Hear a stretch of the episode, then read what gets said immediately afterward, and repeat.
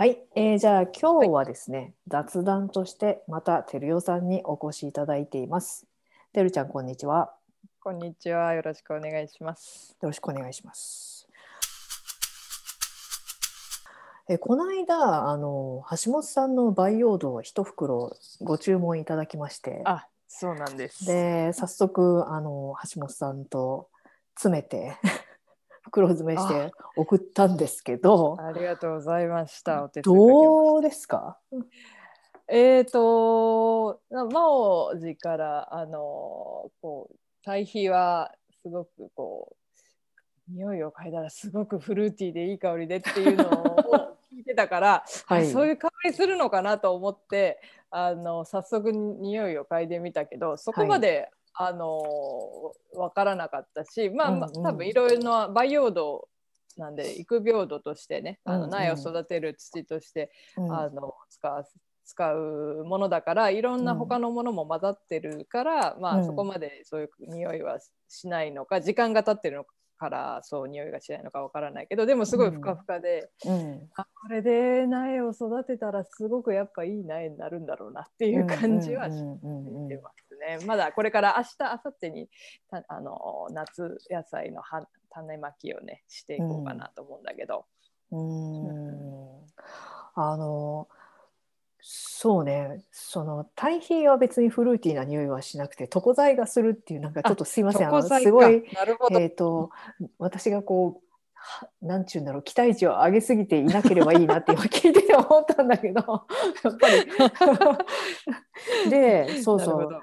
去年ぐらいに、まあ、橋本さんとこ行き始めてで何にも分かんないでいろいろ習ってた中に今思うとその時その時にやってることの、まあ、お手伝い的なことをちょろちょろやっててでその手伝う前に一応説明してくれるんだよね。うん。でその説明っていうのがさかなりちゃんとしててうん。なんかこうプリントを渡してくれて えー有機育苗とは培養土とはみたいのを講義してから作業を手伝うっていうのをやっててでそうでその時は培養土何？って思ってるからううんーんと思って聞いてたんだけど、まあ、今になってみると「え培養土って何?」ってやっぱ本当の意味で思うんだよね。うんで培養土は結構難しくて。でその時言ってたことを思い出してきてあの培養土だから種を発芽させないといけなくてで、うんその中に例えば雑草の種とかさ他のもんが発芽してきたら困るから、何もそういうこう発芽してくるものが入ってないっていう状態じゃなきゃいけなくて、なるほど。うん、でかつ水はけが良くないとダメ。うん。だけど水持ちも良くないと発芽しないよね。うん。水分がないと種がこう発芽できないから、ね。うん。であと養分ももちろんある程度入ってなきゃいけないし、で均一のその品質じゃないとこっちの培養土の部分はすごい発芽してるけどこっちはダメだったみたいになっちゃうから、うんだからやっぱりその結局育苗が一番大事なわけだよね。いい苗があればいい野菜が育つ可能性が相当高くなるから。ということはその培養土っていうのがめっちゃ大事だっていう話を去年してたなと思って。でその配合とかを手伝ったりしてその時は単に土をいろんな土をこうバンバン混ぜてかき混ぜたっていうぐらいしか考えてなかったんだけどうん。今思うと結構大事な作業をしてたんだと思ったんだけどうね。ん。うん、まああのそうだよね。ぜひなんかうん。うん、一つ疑問に思ったとか去年の経験でうん。あのすごくいい苗を、うん。あの種から育ててる農家さん若い農家さんから買ってうん。すごく立派な苗をね畑に植えたんですよ。うんうん。そしたらまあその畑の土の状態がまあちょっと硬いとかで合わなかったのか、うん。あのあまりにもその鉢の中の環境と土の中の環境が違いすぎてうん。こうものす一旦すごいあの死にそうなぐらい弱ってしまって。うんうんでもそこからまたぶり盛り返したというかで、うん。あのすごく元気になって結果的にはすごくいいよく育ったんだけどなんかあのその育苗の段階でその畑の土を混ぜといてそこのなんか環境というかねにうんならすとかっていうことはないのかななんて思ったりして。でもそれだと多分そのやっぱ何が生えてくるか分かんないとか、うんそういう状況になっちゃうんじゃないのかな。まあ確かにうん。畑の土を混ぜてちょっとやったりしたら、うん。あの横から違うなんかわからない芽が出てきたりもしてたから、まあ、そういう意味では確かに何も入ってない方がいいのかなと思うんだけど、なんかこうあまりにもこうあの過保護にねあの、うん丁寧に育てられたな苗がすごくこう、悪環境というか厳しい環境の中畑にこう植え替えた時にうんもう耐えられるのかなみたいなこともちょちょっと去年は思ったんだけど、まあ、そういうのは畑の土の状態をよくしとけばいいっていう話なのかな。それはまあそうだろうね。それは確かにそうかもしれないけど だけどだねあのうんなんかと土畑の土の微生物にちょっとこう慣らしとくみたいな、はいなんかそういうこともなくもないのかななんて思ったりして。いやーでもさ畑の土をもう培養土で混ぜちゃうぐらいだったら逆に畑に直巻きした方がいいんじゃないのかなって気が今聞いててしたんだけどね。なるほどね。こうさ、まあ、たこの間もね去年もやってたんだけどこの間その種まきを手伝ってて、でこのセルトレーには1粒ずつ入れてとか、こっちには3粒ずつ入れてとか言われて、でこう言われた通りやってたんだけど後でなぜあれは3粒でこっちは1粒なのかとか、いろいろ疑問で。うんでなんかそういうのもさ多分やる人によって違う気がするんだよね。違うよね。うんおそらくその人の経験でこっちの方がうまくいったっていうのをやってるのかなと思うんだけどね。うんいや確かに謎が多いけど でもまあ今の話聞いてて橋本さんが言ってたのはいい苗を植えればちゃんと育つっていう、そのいい苗っていうのはその甘やかされた苗じゃなくて本当にこう強い子、うんうん、でそれは育苗がやっぱ大事だよみたいなことを言ってた気がするんだけどね。なるほどね。うん、まあなんかそのあれだよねどのぐらいの量を育ててるのかとか何の目的でやってるのかで違うと思うんだよね。橋本さんそのすごい苗を一時期たくさん作って売ってたらしいのね。うんで勇気の苗ってほとんど売ってないから、出ないよね。うんだから結構もう橋本さんから買うしかないみたいな状況があってたくさん売れたらしいんだよ。うんでやっぱりそうなってくるとね100本とかすごい量の注文を受けてたら、うん品質が本当にきちっと全部してないといけないっていうのでなるほど。こういう培養土でもう確実にできるっていう方法を多分確立したんだろうなって思うから。ただそれがねその家庭菜園でね10本とか20本なればいいっていうんだったら、確かに畑の土ちょっと混ぜた方が私はうまくいきますっていうのもありかなとは思うんだけどね。んうんうん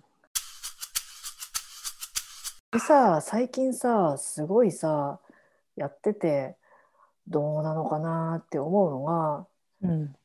不幸期っていうのがあって大きいねね。あの これからインタビューする人でまだうんちゃんと話してないんだけどその人があのどういうふうな農法をやってますかって聞いたら、えー、と反不幸期って言ったんだよね。韓国でえそんなんあるんですかと思ってちょっと話聞くの楽しみにしてんだけど、不幸期栽培ってすごいこう流れにトレンドというか結構そっちにみんな向かっているなっていう感じがするんだよね。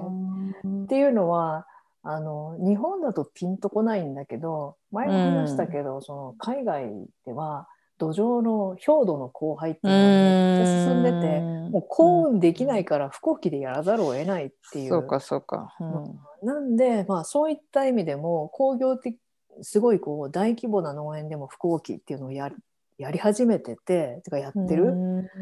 だけど日本はちょっと不幸期ってそういう流れではないと思うんだよね。うんもっとこう家庭菜園的な流れで、うんやっぱりこう耕さなくてもいいっていうか耕さない方がいいでそれはね雑草とかいろんな植物の根っこが自分で土を耕すからで耕すことで逆にそのせっかくね土が作り上げてきた土の中の構造とか微生物とかっていうのを裸にしてまあ殺しちゃってるみたいな状態ですよっていう話だと思うんだけどね。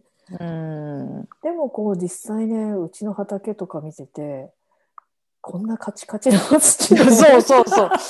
そうなんだよね。不幸期って言う言っていいの？みたいなさうんこれは何？あのその雑草さんたちがふかふかにしてくれる日は来るのかいと思っちゃって。いやーどうなんだろうね。私もなんか前今のところじゃなくてだいぶ前に借りて2年ぐらい借りてたしところがあって、うんやっぱり畝を1回立てて、うん。翌年はそのまんままた植えたら、うん。全然出なかった。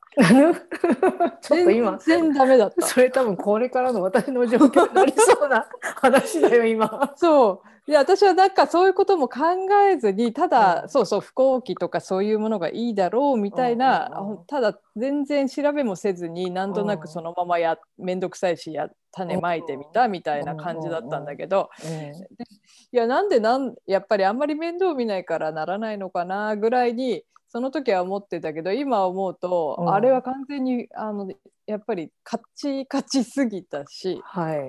土がねうん。それでもう本当にもう芽も出ない。種まいても芽も出ないし。うんともすんともみたいな感じ。そうそう。だからあーもうやっぱり硬すぎた不幸期だからダメだったのかっていうふうに今思うんだけど、実際不幸期でどうなんだろうどうなんだろうね。なんかちょっとさ、こう、ねえ、あの、多分不幸期で言ってんのは、よく聞くのは、まあ草刈りをするんだけど、その成長点で買って根っこは抜かないで、うんうんで、その買った草をさ、どんどん積み上げていく。はいはいはい、で根っこっていうのは、あの土の中で分解できるらしいんだよね、うん。自分で。うん。葉っぱっていうのは土の中に埋めちゃうと有機物だからうまく分解しなくて、まあ、生ゴミと一緒だよね。うん。だからあのあんまりすき込まない方がいいみたいなんだけどとにかくその刈り草をどんどん積んでいくとその、えーそこに生えてくる草っていうのはその土壌が、えー必要としてる栄養というか養分があるからそのままそれがどんどん土壌を改良していくっていう、つまり刈った草をさどんどん上に積み上げて分解させてれば土がどんどん良くなっていきますよっていう話だと思うんだけど。そんなすぐ分解されるのかな葉っぱが。いやそれはしそれでちょっとまだあのなんちゅうの？やってないからわかんないんだけど。多分ね真夏とかだとすっごい早いんだと思うんだよね。あと草を短くしとくとかなり早い。あ長い草はやっぱ分解するのに時間かかるんだけうん。かかるんだけど短くだからハンマーナイフモアとかさああいう草刈り機でさ買っていくと草を刈りながら粉砕してくるんだよね。ねそうすると分解がめちゃめちゃ早い。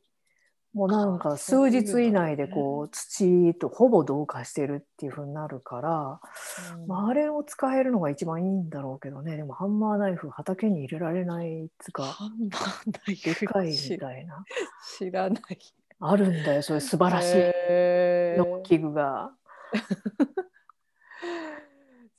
だん だんそういうのが欲しくなっちゃいますね。そうだよね。いやうちあるんだけどさ違うああるんだ。あるんだけどいやすごい破壊力というかあのへー草刈り能力だなみたいな感じだよ。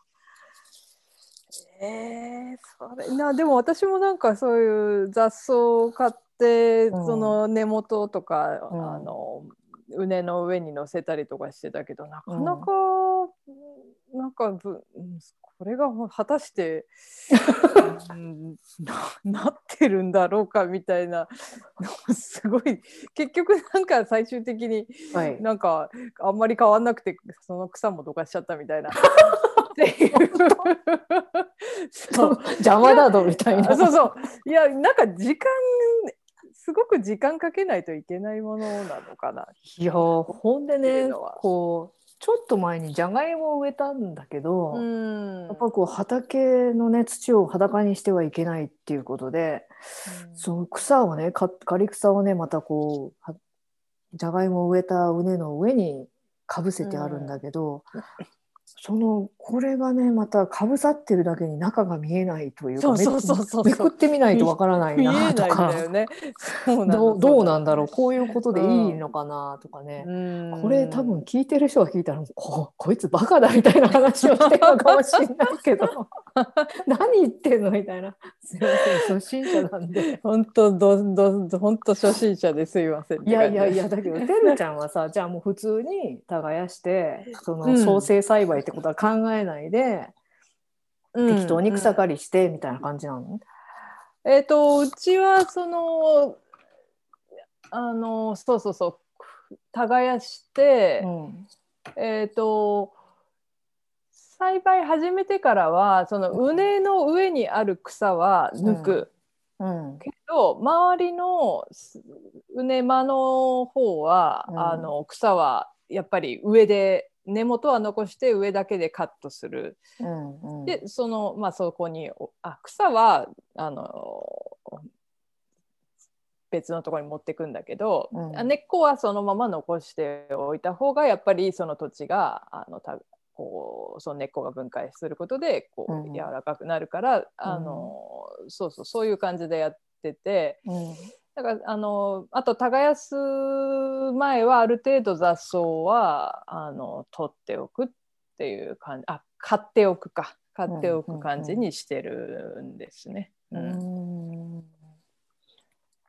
まあみんなねそれぞれね、やり方があってね、まあ、その土地土地での、ね、合うやり方とかもあるだろうし。うん。これはなかなかこれっていう正解はないんだろうなっていう感じはしてるけど。ねうん。あのさそんなにさ比較検討できるほどさうん。広い土地でもなくかつ、うん。そんな手間もかけられないから一人でやってるから、そんなねこっちの畝はじゃあこれでやります。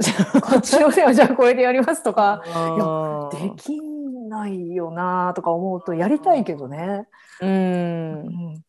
ででじゃあ今年はこれでやってみてで次の年はまたちょっと変えてみてってやってってやっぱ時間かかるよね。自分が分かるのにさ、そうだよそね。うん、結局何年も何年もやって、うん。まあ、なんか橋本さんが10年目なんてまだまだ初心者っていうかやっと始まったぐらいだよとか言ってて。ああまあえーって。確かにね。私の人生もそんなにたくさんないんで 困るんだな困るなと思って。そんな二十歳で始めてるわけじゃないまあね本当結だよ、ね、構早めに分かんないと困るんですけど。本当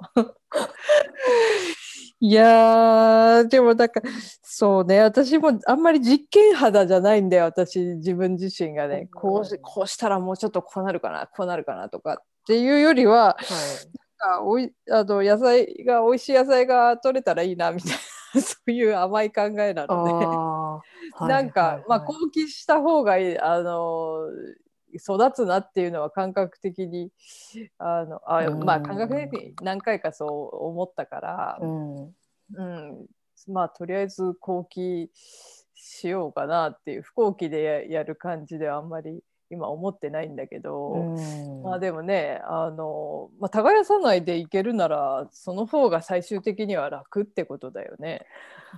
そうだからこまあ、の楽だし土地のため大地のためにもなるっていうそうねそうね。まあそういうねあこう人間の介入がまあ少ない方がインパクトが少なくていいよ、ただ農業自体が自然じゃないっていうのは、まあそうだようんね。人工的なものだよね。そんなこと言っちゃったらもう山に木の実を取りに行きましょうみたいな話になってしまうじゃん。何も植えられないっていうさ、あってことなのかなって思う。あね確かに。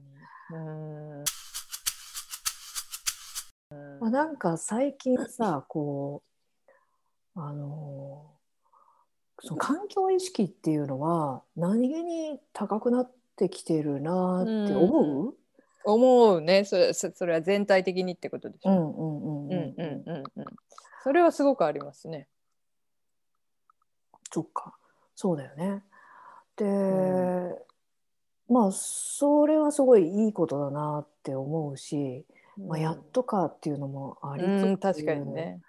うん、でもなんかまだまだだなって思うところあってで有機農業とか自然農とか自然栽培とか、まあ、いろんな言い方とかやり方あると思うんだけどそれはやっぱ環境に配慮してのことだろうなっていううん。のはあって、だからどんどん注目されていくしうんまあね国も25%農業の25%を有機農業にっていうのを一応掲げてはいるんだけど、ね、そういったことをやっぱり掲げることでみんながそっちを向くっていう効果はあるなっていう気はするね。うんその今までは有機農業っていうのはそんなんできるわけないけどもう勝手にやればみたいなうん感じに捉えられてたのは、今はこれからはもうこれなんですよっていうふうにうん。方向変わったなって思うから、うん。やっぱその国がちゃんと宣言するってことは大事かなとも思うんだけど。ね。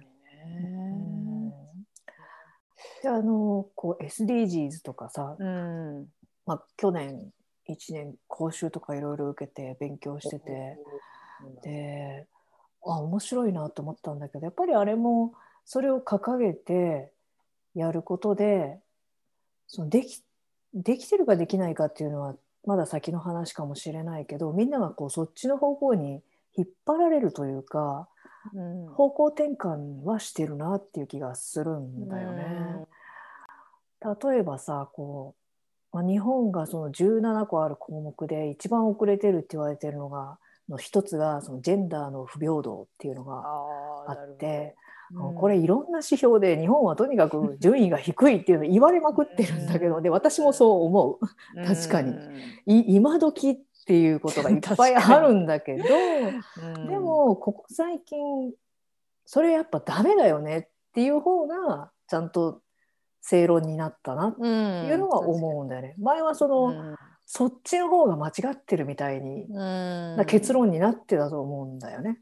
うんううん。ん。そう文句を言う女性とか、まあ、まあセクシャルマイノリティの側の方がやっぱちょっとそれはおかしくないって思われてて、でもそれがなんか逆転したなーっていうめったなことはもう言わない方がいいですよっていう状態にはなったなと。うん。うん、でやっぱそれはああいう指標国連っていう組織が掲げたことが大きかったんだろうなと思うと、たとえ建前でもやってもらわないといけないんだなってまずは。うんっていうね。うん。うん。なんか話が培養土からまたそれてきた。だいぶ大きくなりました。そうですね。いやでもねあのいろんな人にインタビューしてみてうん。まあ生物云々っていうのはあんまりことさらに言うのもすどうなのかなと思いつつもうん。やっぱこう女性っていうのを応援したい自分がいて、ああうん確かにね。うんそれはありますね。うんでやっぱそこは、まあ、自分もね女っていううん性別だから常にテーマとしてあるなとは思うんだけどね。うんなんか人口の半分なのにマイノリティっていうすごい状態だなっていうさうん数じゃないんだなとは思うよね。ねまあそういう社会が作られてきてしまったっていうことで、ね、本来は多分すごく遡ったらそういうことはなかったはず。うん。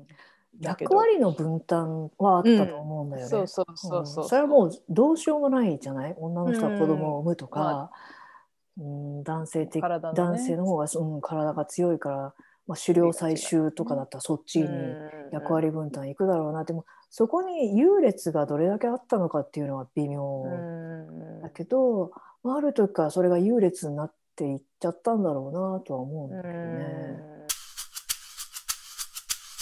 ジェンダー問題。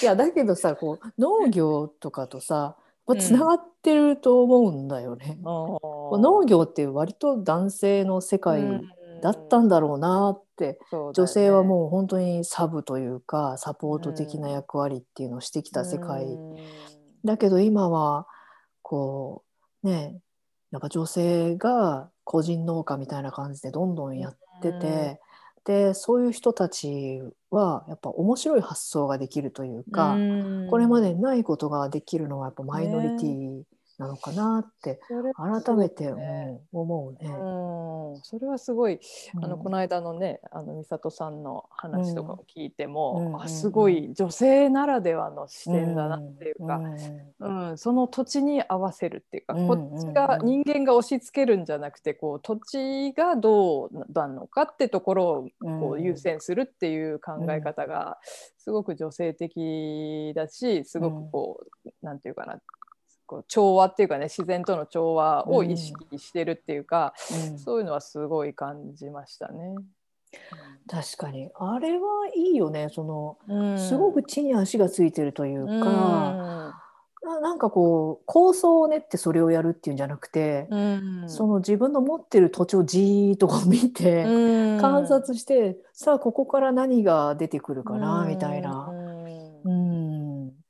すごい話聞いててああそうかそうかっていうことがたくさんあっねたな。そうそうそうそうそう。うんそうなんですよね。だからなんかやっぱりねなんかそうやっぱりなんかこう労力仕事だったりすごく労働的なイメージが農業ってあるから、うんなんかあんまり女性って結構敬遠しがちかもしれないけど、うんなんかやっぱり自分のできる範囲でなんかそういうことをこうね、やっていくとすごくやっぱり楽しいし女性ならではのなんかこうやり方とかがねうんこうどんどん生まれてすごくいいんじゃないかなと思うからすごくねどんどんやってほしいですね女性の皆さんにね。そうだね。あとさこうガーデニングの延長みたいな感じでさ、うんうんあの実際さ周りのさ畑とか見てるとさ何気におばあちゃんたちがやってたりするじゃない？確かにね。まあ、おじいさんもやってんだけど、いや、うん、まあ、おばあちゃんやってるね。なんていうの、キッチンガーデニングって言葉あるけどさ、うん。結構そういうの好きであのまあ畑料理をするような感じで畑で野菜も作っているっていう。うん。で、男性ももちろん料理するんだけども、まあ、そうは言っても女性の方がまだ数が多そうな感じするから、でそういうねこう食べるっていうこととつながった畑らとかっていうところがまた、まあ、女性の方がやっていけるんだろうなって気はあするよ確かに。ね。うんうんうん。まあでも分かんい。ないよね。その若いこれを聞いて例えば20代のね男性とかが「何言ってんだよこのおばはんは」みたいな感じでもう俺ら違うんだよって思ってたら嬉い。しいなって思うんだけど。そうね。ううん。うん、だったらもうよっしゃって感じなんだけどね。うん。だいぶ。だいぶ若い男性とかがなんかね変わってきてるもんね。まあわ男性も女性もね。うん。うん。でそうそうそれでさその、まあ、畑を可愛くしたりとかさ、うん。ポタジェ的なさポタジェ？うん、あのぜひやってみたいのがあってこほう。うレイズドベッドってわかる？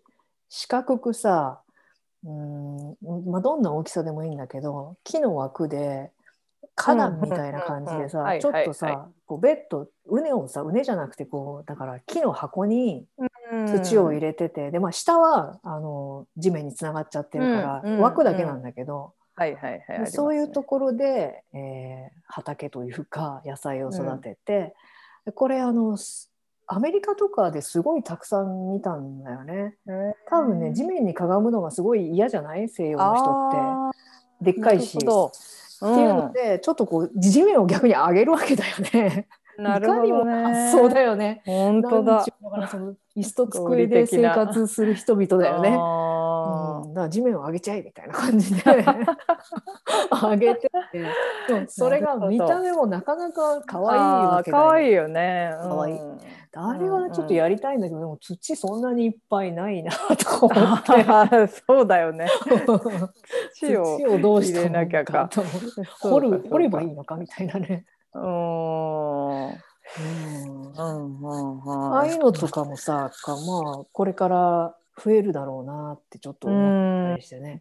うんおしゃれにね。そうその野菜を取れればいいっていうよりもその菜園として見た目も合わせて楽しむとかね。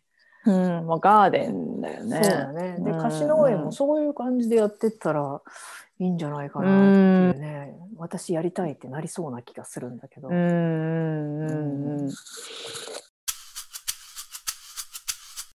なんかこの間出店であの3バンドの出店で、あのやっぱりね初めてこうお会いするお客さんとかも結構いて、まあ、その中でやっぱりすごくあの興味を持って固定種で育ててるとかねそういうお野菜に興味を持ってくださった方とかがいてやっぱりこう環境問題もそうなんだけどすごくやっぱり体に実際すごく不調が出てる人が多い。ストレスだったり、うん。いろんな、まあ、食べ物とかもそうだけど、うん。そういうところからやっぱりこう食べ物から変えなきゃいけないって思う人がすごく増えてきたと思うんだよね。それでそこから有機だったりそういう無農薬の野菜とかを食べようって思い始める人がすごく多いみたいで。うんうんだからそういうね、あのーきっかけで、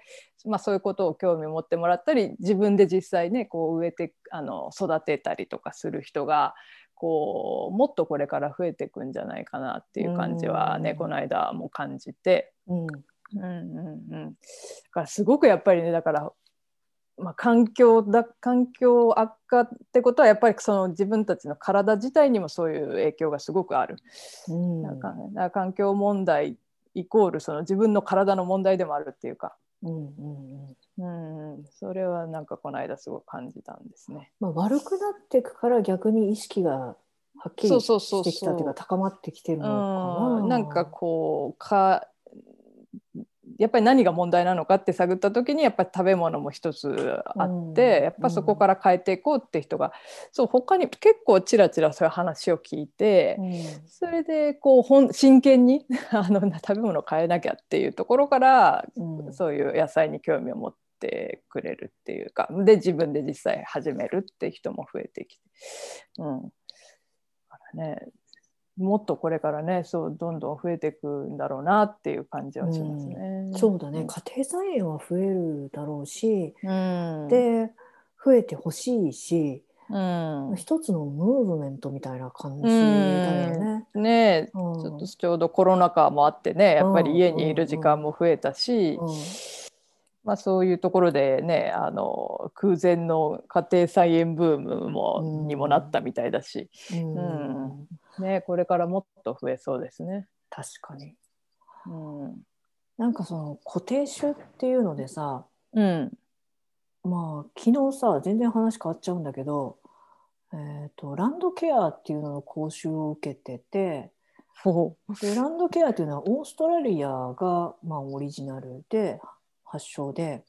ううん。でうーんとあちょっとこの話うまくできないからやめよう なんか今まとまってないっていうのが頭の中でえなんだっけってなっちゃって いやほんと聞くだけっつうのはダメだね。そうだよね。いやーやっぱね一回人に話さないとねそうあのまとまってないのがよくわかるよねわ。かるね。うん今なんか真っ白だったわ。何を聞いてたんだっていうさ。いや私も今度日曜日にパーマカルチャーのちょっと話を聞きに行くんだけど、はい。うん、多分そういう感じになりそうだなと思って。いやーパーマカルチャー気になるよね。そうなんかうちの近所でやうん実践してるあの造園家というかの人がいるみたいで、はいはいそ。の人がお話をしてくださるらしいんで、ほまあ、ちょっうと楽しみだなと思ってる。えー、ちょっと今度話してよ聞いたことえー、大丈夫かな。わかんない。でもさそうしたらさてるちゃん覚えるじゃん。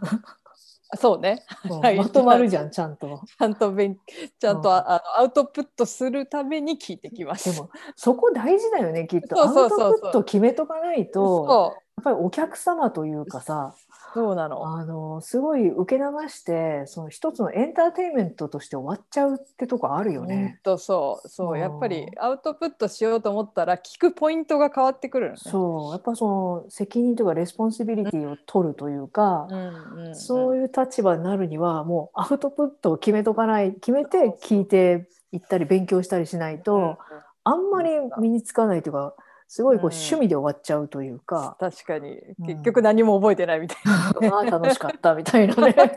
本 当本当。まあそれはそれでいいと思うんだけうど、んパーマカルチャーとかさ、ね。うん。そういうさ、まあ、昨日ランドケアとかもそうだけどさやっぱりうん。ちゃんとさ自分の身にしないともったいないような知識なわけじゃんね。うんあちょっともう一回ちゃんと見るわレジュメを。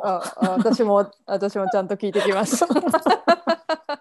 はいじゃあそんな感じでそんな感じで。そんな感じで あのまた来月もよろしくお願いします。